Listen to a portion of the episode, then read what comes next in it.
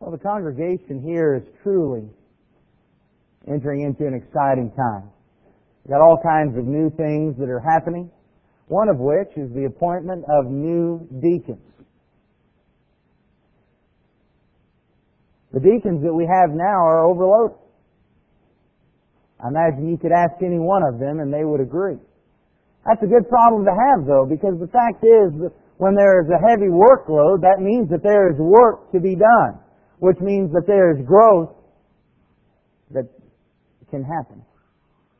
And so we view this as a positive time. A time to look to the future, things that are happening, things that are changing as we grow stronger, closer to God and as we draw others in with us. And so as a congregation, our plan right now is to appoint more deacons. And just briefly before we get into the lesson, let me just give you some dates so that you can know exactly the plan at which, by which the elders are going to accomplish this. There's going to be a period of two weeks, beginning from tonight, in which you can talk to those who you believe are qualified to be deacons and if they're agreeable to serve, you can let their names be known to the elders. The deadline for that is going to be two weeks from tonight, October 12th, on Sunday night. If you think somebody should be appointed as a deacon, you have two weeks to talk to them and get their name to the elders. After that, that's it. It's over. Maybe next time. Then, there will be a two-week period after the elders have received their names in which they will meet with those whose names have been given to them to make sure that they are willing to serve to make sure that the relationship could work well. And at the end of that two week period, on October 26th, they're going to put the names before the congregation of those who are going to be considered uh, for the office of deacon. Finally, you're going to have about, practically about a week and a half, that if you have any issues or any questions that you have for those men, to go talk to them, to resolve any issues that you might have, and if you're unable to resolve it with them, to go to the elders and talk with the elders, with the deacon, and that will end on November 5th, so that come November 9th, the elders will be able to name those men who are being appointed as deacons. So the dates to be remembered, October 12th. Have the name in. October 26th, those names are going to be put before the congregation. And then on November 9th, those men who are going to be deacons will be appointed. That's the process that we're going through. And so tonight, because we're doing that, the elders thought it would be a good idea for us to give some consideration to some issues regarding the deacons. And so that's what we're going to do. We're going to discuss the duty of the deacons very briefly. Then we're going to take a look at the qualifications that God has listed for those who are to be deacons. And then finally, while I obviously cannot anticipate every question that every brother in Christ might have about appointing folks to, to be a deacon, I am going to take a look at three common questions that I have seen come up repeatedly at all kinds of churches regarding the deacons and their qualifications. And so we're going to be looking at that tonight. Certainly, if I don't answer a question that you have, please feel free to come talk with me love to study the Bible with you and look at what God's Word says about any issue. And so if you have any questions following tonight's sermon about deacons and their qualifications and their duties, please feel free to come talk with me and let's study the Bible together regarding that. Let's begin by looking at the deacon's duty. Well, one of the things regarding deacons that we find in the scriptures that regrettably, there is no passage that I am aware of in the New Testament that actually specifically describes the deacon's duty. We have passages for the elders. 1 Peter chapter 5 is one. We have passages regarding evangelists, the books of 1st and 2nd Timothy and Titus. Uh, but we don't have that for the deacons. Additionally, the one passage that we have that might possibly be an example of deacons, brethren don't universally agree whether or not that's deacon, whether or not in Acts chapter 6 those are deacons. And so we can't necessarily use that as a guide for us as we consider the deacon's duties. However, I believe we can take a look at the word itself. And the word deacon itself can tell us exactly what the duty of a deacon is. The word deacon in our English Bibles translates the Greek word diakonos. Now that may mean very little to you as it means to me. I've had to look it up in a dictionary. I imagine most of, most of us here would have to do that. According to Vines, that word means and primarily denotes a servant, whether as doing servile work or as an attendant rendering free service. And so when we talk about appointing someone to the role of deacon, we recognize that what we are appointing a man to is a role of servant within the congregation. He is going to serve the congregation. That's his job. That's what he does. That's what the word means. Now, while we are all supposed to be servants, and in fact this term is used in Scripture to refer to all Christians and the ministering and the serving that we do for one another, we obviously recognize that here is a specific and special office, an appointed role in which somebody has been set aside and their life is now devoted within the congregation to serving within that congregation. We recognize that as elders have oversight over the congregation, 1 Peter chapter 5 and verse 2. 1 Peter 5 and verse 2, Peter told the elders, shepherd the flock of God which is among you, serving as overseers. That the deacons who are appointed as servants are clearly going to be serving under the authority of the elders. The elders are going to be overseeing their work. What we might naturally regard this as is that the deacons essentially become assistants to the elders. The elders who are overseeing and guiding the flock, casting a vision for us, letting us know where this church is going and what we need to do, could clearly not accomplish every aspect of the work within the congregation or even manage every aspect of the work. And so it's natural that they're going to turn to others to help them and appoint folks to those offices and those roles. And that seems to be exactly what's happened here in the New Testament as we have the office of deacon established men to serve under the elders. Now, I'm not talking about junior elders. I'm not talking about associate elders. I'm not even talking about a training ground to become elders, though a deacon, that's often what it can be. But that's not specifically what it's designed for. We're talking about men who serve within the congregation, serving as the elders appoint them to serve within the congregation. Naturally, this is probably why we find the deacons when they are mentioned specifically, mentioned along with the elders. Philippians chapter 1 and verse 1. As Paul wrote to the church at Philippi, he said to the saints in Christ Jesus who are in Philippi with the bishops and deacons. When we read about the deacon qualifications in 1 Timothy chapter 3, that was just the natural progress after he talked about the, the qualifications for the elders, to then go on and talk about this other office, the qualification for deacons, to appoint those who would be servants within the congregation. And the deacon's job is therefore to serve in whatever capacity is necessary and needed into the position in which they are appointed by the elders within the congregation. Now, because the deacons are servants, we can tell from that that their work is rarely prestigious, and deacons rarely receive the amount of thanks that they deserve for the hard work that they do. But we need to understand that deacons are absolutely essential to a well-run, well-functioning, well-organized congregation. And that's of course why we're appointing more. Because there is service that needs to be rendered. There is work that needs to be accomplished. And we need to appoint men in order to accomplish that work. That's their job. Men, if you're not willing to be servants, when somebody comes to you and asks you, are you willing to be a deacon? You need to just tell them, no. I still have lots to learn about serving. If you're willing to be a servant, then you can do the duty of deacon. But that leads us then, of course, to the qualifications of deacons. And I want us to take a look at the qualifications in 1 Timothy chapter 3, beginning at verse 8. In 1 Timothy chapter 3 and verse 8, the scripture begins, 1 Timothy 3, 8.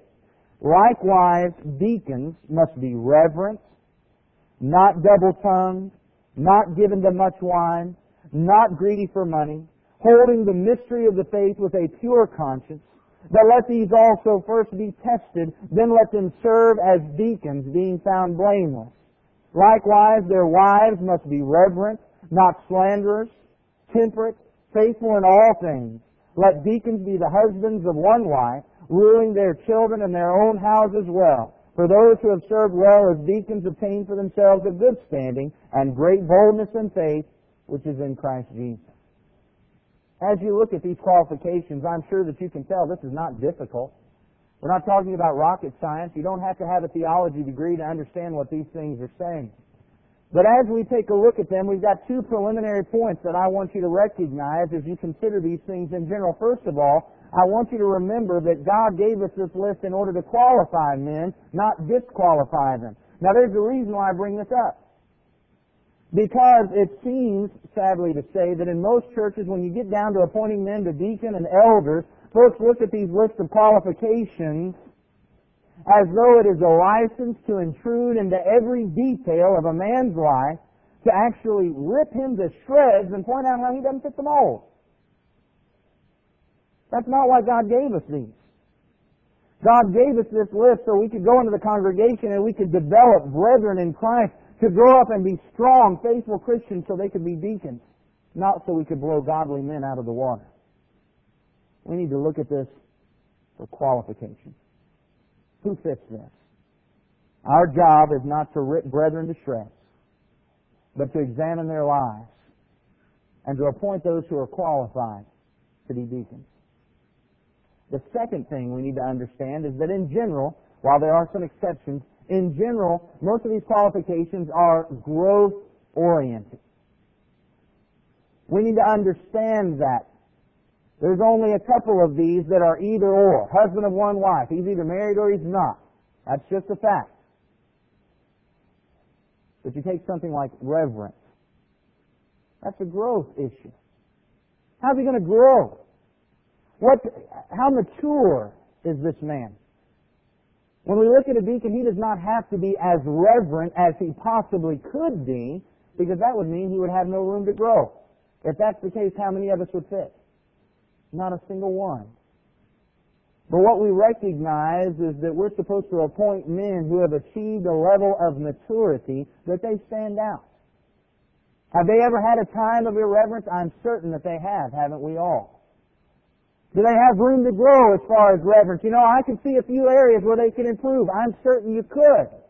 We all have areas to improve. But have they reached a level of maturity in which they stand out? Regarding these issues that are growth oriented. And as you're looking out at the congregation, as you're looking at the men that you're considering, that's what you need to look at. Don't ask yourselves, are they perfect? Ask yourselves, are they mature? Have they grown? Do they demonstrate the maturity that Paul lists here? Let's take a look at each of these qualifications just briefly. Again, these are not difficult things. The scripture says, likewise, deacons must be reverent. Deacons must be reverent. They must be dignified. They must recognize the seriousness and sobriety of Christianity and how it should be approached seriously. And they recognize the serious nature of the role of being deacon and they approach the work accordingly, not flippantly, not irreverently, not recklessly and carelessly, but reverently, honoring God in all that they do. Paul goes on to point out that they are not to be double-tongued. That's very easy. They're not to be liars. They're not to be hypocrites. What we see here is the way they ought to be in all places, whether at home, at work, in the neighborhood, with their kids, with their friends. They're not double-tongued. They're not hypocrites. They're sincere and they're honest. They're not to be given to much wine. These are men who are not controlled by the passions of the flesh, but rather they have their flesh in check and under control, governing their lives. It goes on to say that they're not greedy for money. The King James Version says not greedy for filthy lucre. It's sad to say, but when people hold an official position, whether it's in the church or any type of organization, they will often try, try to use that for money. Paul says we don't want any of that in the church. Those who are qualified to be deacons are those who are not greedy. They won't use their office as a means to bilk the brethren out of money because they're content with what God has given them. It goes on to say that they hold the mystery of the faith with a pure conscience. These are men who know what's right and want to do what's right no matter what anyone else says. These are men who do not waver in their faith. They're not on again, off again, but they have demonstrated a steadiness, holding fast to the faith which God has revealed to us in His Word. It's a sad thing that in a lot of churches, folks think if we appoint somebody to a position, maybe they'll grow up. No. Not when it comes to deacons. They need to have grown already and demonstrated their steadfastness, solidity in Christ, holding fast, doing what they believe is right, no matter what anyone else thinks. It goes on to say they must then be tested. If they've tested and been found blameless. This is one that we need to consider for just a moment. Because we need to understand that blameless does not mean sinless. If blameless meant sinless, who among us could be a deacon? None of us could be a deacon. But secondly, this also does not mean that nobody's ever blamed them for anything. The sad fact is that as Christians, the world is far too ready to blame us for any number of things. In 1 Peter chapter 2 and verse 12, the scripture points out that we as Christians ought to have our conduct honorable among the Gentiles, that when they speak against you as evildoers. The fact is, if we've got somebody who's qualified as a deacon, he's probably going to have been spoken against by those who are in the world, because that's what they do. They speak against us. But we're supposed to have honorable conduct so that when they do that, they may, by our good works which they observe, glorify God in the day of visitation. A blameless man is a man who lives with this honorable conduct so that his deeds speak louder than the words of those who speak evil against him. That when his life is examined, we realize that no blame can stick on him. And that those who do oppose him will be ashamed as they've tried to mar, mar the reputation of a good man. He's to be blameless. We'll come back to the next statement in just a moment. Let's skip down and point out that deacons must be the husbands of one wife. Deacons obviously are supposed to be married men, but the qualification goes further than that, literally. The phrase here is that he is to be a one woman man. He is to be devoted to his one wife. He's not a flirt. He doesn't have a wandering eye. He doesn't behave inappropriately around women. When it comes to his emotional, physical, spiritual needs regarding those of the opposite gender, he gets that from his wife, not from anyone else. He is devoted to that woman and satisfied with that woman. That's what it means to be a one woman man.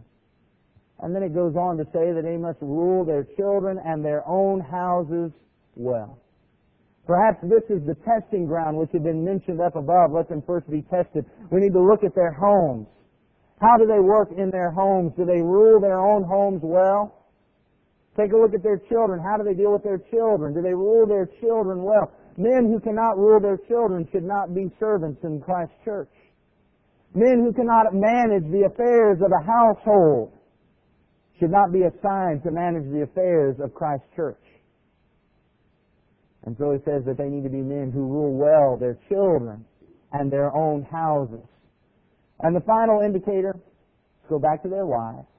Their wives must be reverent, not slanderous, temperate, faithful in all things. As you look at a man and consider him for the office of deacon, you need to look to his wife. Is she a good, godly, reliable woman?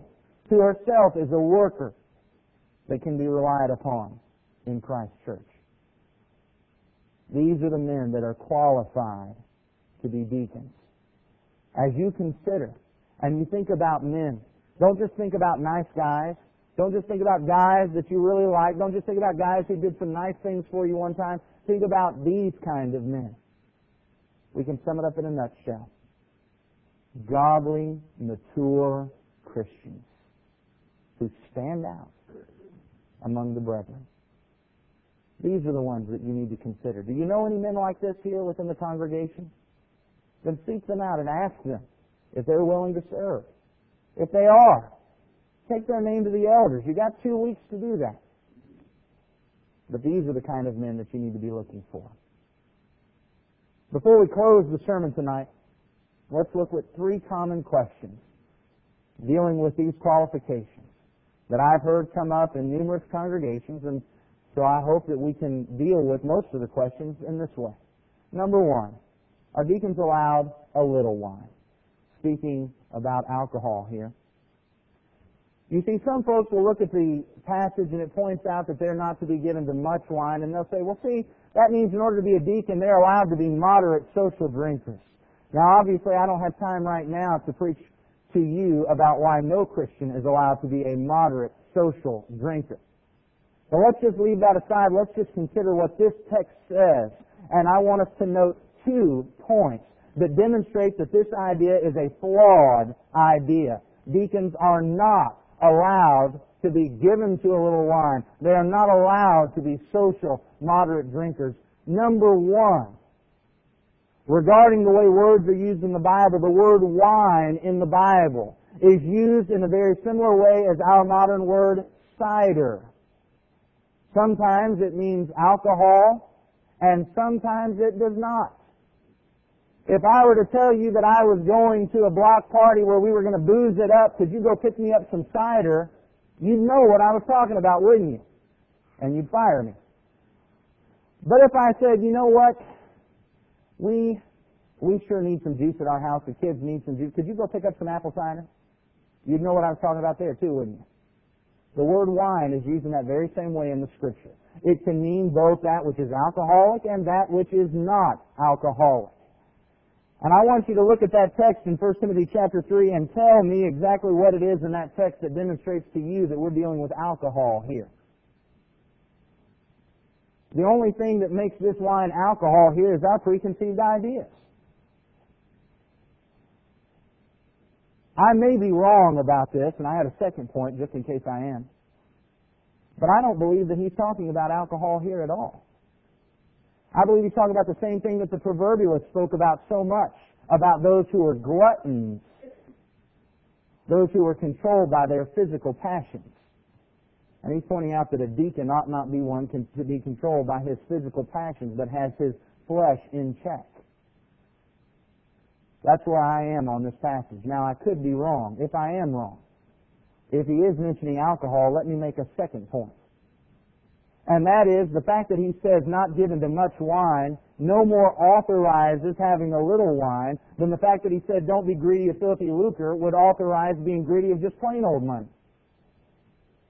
Nobody ever goes and looks at that passage and says, don't be greedy of filthy lucre, and says, well, it's all right then if the deacon's greedy of, a of just a little money and just plain old money as long as it's not filthy lucre. Nobody would say that. And by the same token, nobody can go to this passage and say, well, it says not given to much wine, which means he's allowed to be given to a little wine. It just doesn't follow. It's not logical. It doesn't fit the text. So, can a deacon be given to a little wine? Absolutely not. If you're a drinker, you and I need to talk. You can't be a deacon. We also need to talk about your soul. Question number two. Does a deacon have to have more than one child. The text here says that he must rule his children well. And so some have held the position that that means a person, in order to be a deacon, has to have more than one child. He has to have children. I'd like to make two points about that as well. First of all, I'd like you to notice what that entire sentence says. It says that he must rule, they must rule well their children and their own houses. If this text points out that a deacon has to have more than one child, it also points out that he has to own more than one house. And if he does not, then he can't be a deacon. But that's not what this text is saying. This text is using these plurals distributively. That is, he says deacons, they're ruling their children and their houses. He talks about deacons plurally. And so because each of them would have at least one child, he talks about their children plurally, just like each of them would have one house or one household, and they're supposed to rule those well. But secondly, if that's not the case, even if he were referring to a deacon and used the term children, the Bible repeatedly uses the plural form for children to apply to situations where there will either be only one child or more than one child. And if we go into these passages here with the deacons and make this passage mean that they have to have more than one children, we're going to have some interesting ramifications in other passages. For instance, 1 Timothy chapter 5 verses 9 and 10, when we're trying to find out whether or not we can support a widow. We're going to learn that we're not to let a widow under 60 years old, 1 Timothy 5 9. We're not to let a widow under 60 years old be taken into the number, and not unless she's been the wife of one man, well reported for good works, if she has brought up children. We're going to have to make every widow that we're going to support have more than one child, brought them up. Here's another one. in Ephesians chapter 6 and verse 1. We're going to find out that the only child does not have to obey his parents until a sibling is born. Because there it says, children, obey your parents in the Lord, for this is right.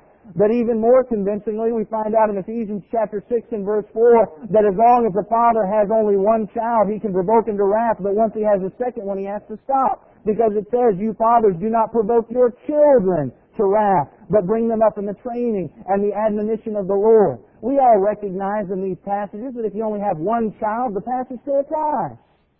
Because that's the way the Bible uses this term. It uses the plural to refer to situations where they may have more than one or they may only have one. That's the way we use the term children. And that's the way the word, the Bible uses the word children. Does the deacon have to have more than one child? The answer is no. Does the deacon have to have at least one child? Yes. Has to demonstrate his ability to rule in his household and rule his children. But he doesn't have to have more than one. And the third question. Can a divorced or widowed and remarried man be a deacon? We can look in 1 Timothy chapter 3 and we recognize that it says that he is to be a one-woman man. To be the husband of one wife. And because of that, there are some who have looked at those who have been divorced or widowed and remarried, and they have claimed that that man has had two wives, and so he can't be a deacon. But I want you to look at the passage again, and I want you to notice what it says. The passage does not ask us or tell us about how many times the deacon is allowed to have been married. It tells us about how many wives he's allowed to have. He has to be the husband of one wife. Let me ask you. A man whose wife died, and he is now remarried, how many wives does he have? He has one. No matter how we may view it emotionally, the Bible tells us that when a spouse dies, we are no longer married. Romans chapter 7, verses 1 through 3. In Romans chapter 7, verses 1 through 3, the scripture says, Do you not know, brethren, for I speak to those who know the law, that the law has dominion over a man as long as he lives. Romans chapter 7 and verse 2. For the woman who has a husband is bound by law to her husband as long as he lives. But if the husband dies, she is released from the law of her husband. So then, if while her husband lives she marries another man, she'll be called an adulteress. But if her husband dies, she is free from that law, so that she is no adulteress, though she has married another man. When a spouse dies, we're no longer married. We're No longer bound by God's law of marriage. And so when the spouse dies and the man marries again, he does not have two wives. He is not now a two-woman man. He is a one-woman man. He has one wife. And we consider also the divorced man, divorced lawfully, having put his spouse away for fornication and married another. How many wives does that man have? He only has one wife. And brethren, think about it. If we're going to say he can't be a deacon because he's not the husband of just one wife, not only can he not be a deacon, but he can't be a member here. Because the New Testament doesn't authorize polygamy, does it? We don't allow polygamy. Paul said in 1 Corinthians 7, let each man have his own wife and each wife her own husband. That's what's authorized. And so if we're going to say that a man who has been divorced lawfully can't be a deacon because he's remarried and has two wives, we need to deal with his polygamy and his soul. But we understand this man only has one wife. Only one.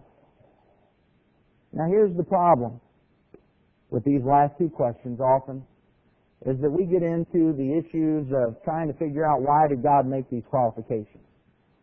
Perhaps sometimes in my human wisdom I can speculate why God listed the qualifications that He did. But the fact is, He didn't tell us why each one of these had to be the case. And we can't make rules based upon what we think about why God did what He did. We can simply read what it says and make our decisions based on what it says. Can a man have a little wine and be a deacon? No. Can he have one child? Does he have to have more than one child? No, he can have one. Can a divorced, widowed, and remarried man be a deacon? Yes, he can. Because he's still only the husband of one wife. I hope that this has been helpful to you. I'm sure that probably there are some who still have questions about things. I'm more than happy to study those with you. Let's discuss those. But I hope what I've been able to do is to impress upon you the seriousness